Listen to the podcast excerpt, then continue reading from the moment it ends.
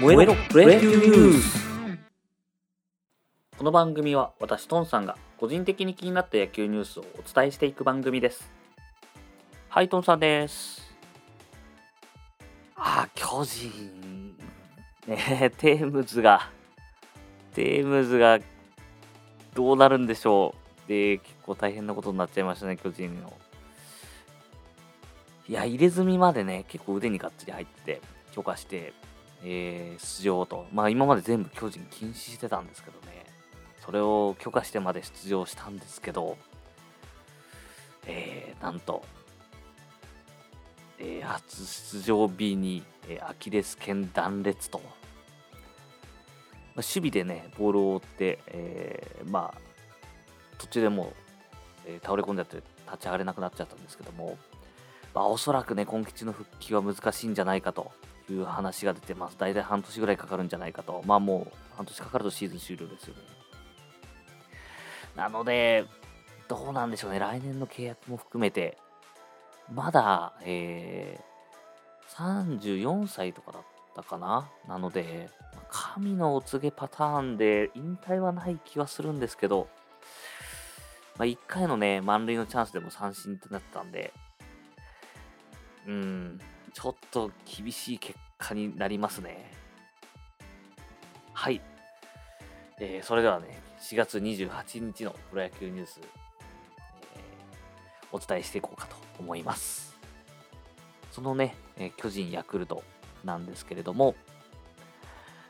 えー、試合自体はね、えー、なんと言いましょうか、バカ試合と言いましょうか えー、なんと巨人が21安打、ヤクルトが12安打で、計33安打、えー、両チームで打ってるという試合になりました。えー、点数もね、14対11。で、結果巨人が勝ってるんですけれども、えー、まあ、巨人の方はね、えー、岡本の100号ホームランが飛び出しまして、えー、計4本のホームラン。で、ヤクルトの方もですね、山田が一発、で、えー、村上も、えー、2発と、この2人でね、あのー、8号ホームランで、えホームランダービートップに並んでたんですけれども、お互い9号、え打ちまして、え最後村上が9回裏に、え10号打って、え村上が15でトップ、山田が9号で2位という、え手法の大活躍でした。ただですね、さすがに21安打も打たれてしまってはお手上げというところで14対11で、えー、巨人の勝利と。で、巨人はね、あのー、スイッチヒーターのスモック、新しく入ったね、スモークは両打席でヒットを打ったということで、テームズと、まあ、明暗が分かれた感じにはなりました。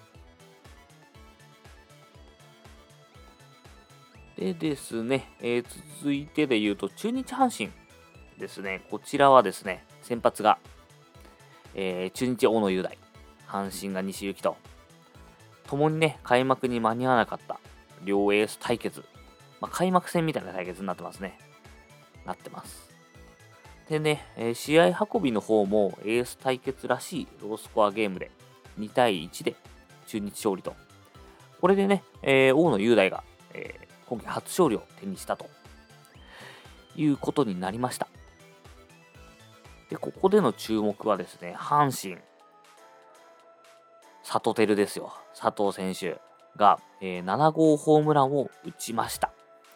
で、これでですね、2003年に当時横浜の村田選手が記録した新人の4月までのホームラン数7号っていうのに並びました。まだね、4月は試合があるので、えー、これを超えていくチャンスもあるかなと。で、DNA の方はね、牧選手が6号でリーチかけてるんですけど昨日はまあ一発出なかったというところでこちらにも期待したいところではあります。でその DNA ですよ。DNA がうーんまあやはりというかなんかね勝ち続けるようなイメージがちょっとなかったんですけれどもまた連敗ということで、えー、12球団最速の20敗にも到達してしまいました。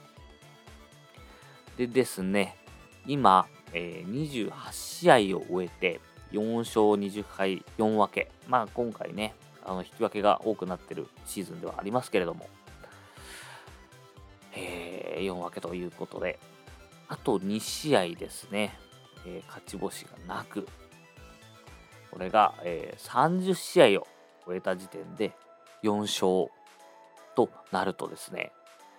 54年に、あの1954年に、えー、記録したですね、えー、まあ、30試合を終えた4勝という記録に並んでしまうと、67年ぶりの球団史上ワーストタイに並んでしまう可能性が出てきたと。いうところで、まあ、番長の名前をここに残したくないっていうのは横浜ファンあると思うので、まあ、なんとか一勝、まあ、一勝取ったからといってね、この勝率が変わるわけではないですけど、名前が残る残んないはまた大きな差があるので、なんとか一勝もぎ取ってほしいなと。はい。では続いて、えー、パ・リーグの方ですね。パ・リーグは、えー、まずですね、楽天オリックス。楽天オリックスは、えー、8回の裏にですね、ラオウ杉本のホームランが出まして、えー、5対2と、まあ、その時点ではね、突き放した格好になって、まあ、このままいけるのかなと思ったんですけれども、えー、まあ9回裏に、裏じゃないですね、表にドラマというか、えー、楽天が3点を入れて、5対5の同点ということになりました。オリックスはね、どうも最後を締めるピッチャーが不在な感じですね。後ろがちょっときついです。で、このね、ゲーム、いろいろ加工を残しそうなゲームになってまして、まあ何かというとですね、この9回3点入ったのがですね、実はまあいろいろありまして、リクエストが3回行われて、で、オリックスが2回、楽天が1回リクエストをしたんですけども、なんとオリックスのリクエスト2回は失敗。で、楽天が成功と。いうことで、まあ、このね、リプレイ検証が、えー、試合の明暗を分けた格好となったんじゃないかと。で、ただね、いろいろ言われてるんですけれども、このリプレイ検証の判定自体がどうだったのか。まあね、審判団が、えー、まあみんなで集まってリプレイ検証をしてるので、まあそれが間違っってるとは言いづらいですけれども、まあ何をもってね、判断してるのかがちょっとわからないので、ただですね、まあ僕も、えー、Twitter とかで動画が流れてきてるのを見たんですけれども、まあ、オリックスのね、山足のプレーが、えー、無視満塁で、まあもう無視満塁になった時点でどうかっていうのはありますけども、えー、ベース近くのサードゴロ、まあ打ち取った感じですよ。で、本当にベース近くでこう取って、サードベースを踏んで、えー、本塁に投げたように見えたんですけども、まあね、判定としては、まあ、踏んでないという形で、で、えー、オリックスのリプレイ検証が入って、えー、で、結局ですね、判定としては、やっぱり踏んでいなかったという判定になったんですけれども、うん、僕が見たところだとこれ踏んでるんじゃないかなと。えー、サードゴロをね、取って、あの、勢いをつけて取って、その足で踏んで、踏ん張って本塁投げてるように見えるですね。これぜひ、あのポッドキャストだとね、あの動画でお伝えできないので、ぜひ見てもらいたいんですけれども、これを審判団がまあ、踏んでるっていう根拠が見つけられなかったのか、まあ、踏んでるってなると、まあ、ベースに土がついてたりとか、ベースがシワになってたりとか、なんか影になってたりとか、まあ、そのあたりで見るとは思うんですけれども、やっぱ確証がないと、初めの判定を覆しづらいっていうのがあると思うんで、おそらくまあそこじゃないかなと思うんですけど、まあ映像だけだと踏んでるように見えたという感じではありました。ま、そこのね、判定が明暗を分けてしまったという形になりました。で、え、続きまして、ソフトバンク日ハムですね。こちらはですね、日ハムがなんと2番中田翔というオーダーの組み替えをしまして、挑んだ試合ですね。で、えー、まあ、それが功を奏したかどうかはありますけども、ソフトバンクがね、もう自滅に近い形で、なんと四死球をですね、この試合で11個出しまして、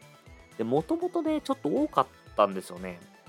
高橋礼とかも割と四死球出してますし、えー、まあソフトバンクにあるまじきというか、えー、数値になってまして、なんとこの四死球11個ですね、西武を抜いてしまいまして、もともとね、西武があの、多かったんですけど、西武もね、冒頭、冒頭だらけなんで、冒頭ダントツのはずです、西武は。だったんですけれども、えー、四死球というところでは、なんと西武を抜いてしまいまして、えー、ソフトバンクが137個で、西武は134個と、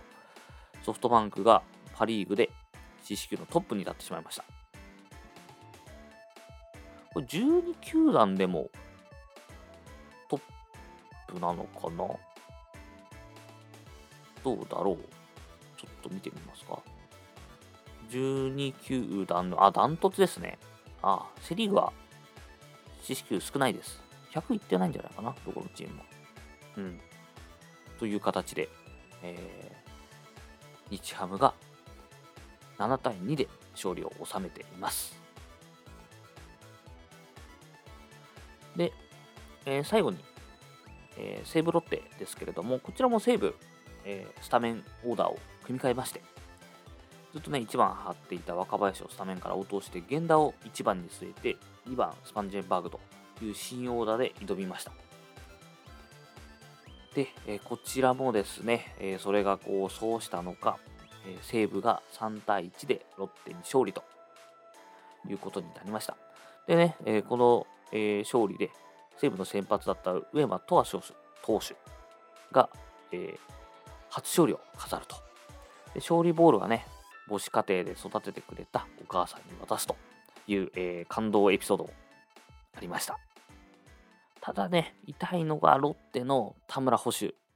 えー、攻撃時にね、スライディングで、えー、足を負傷してしまいまして、そのまま交代退場ということになりました。今ね、田村捕手は、えー、28試合の中で24試合スタメンマスクをかぶっていると、まあ、不動のレギュラー状態になっているので、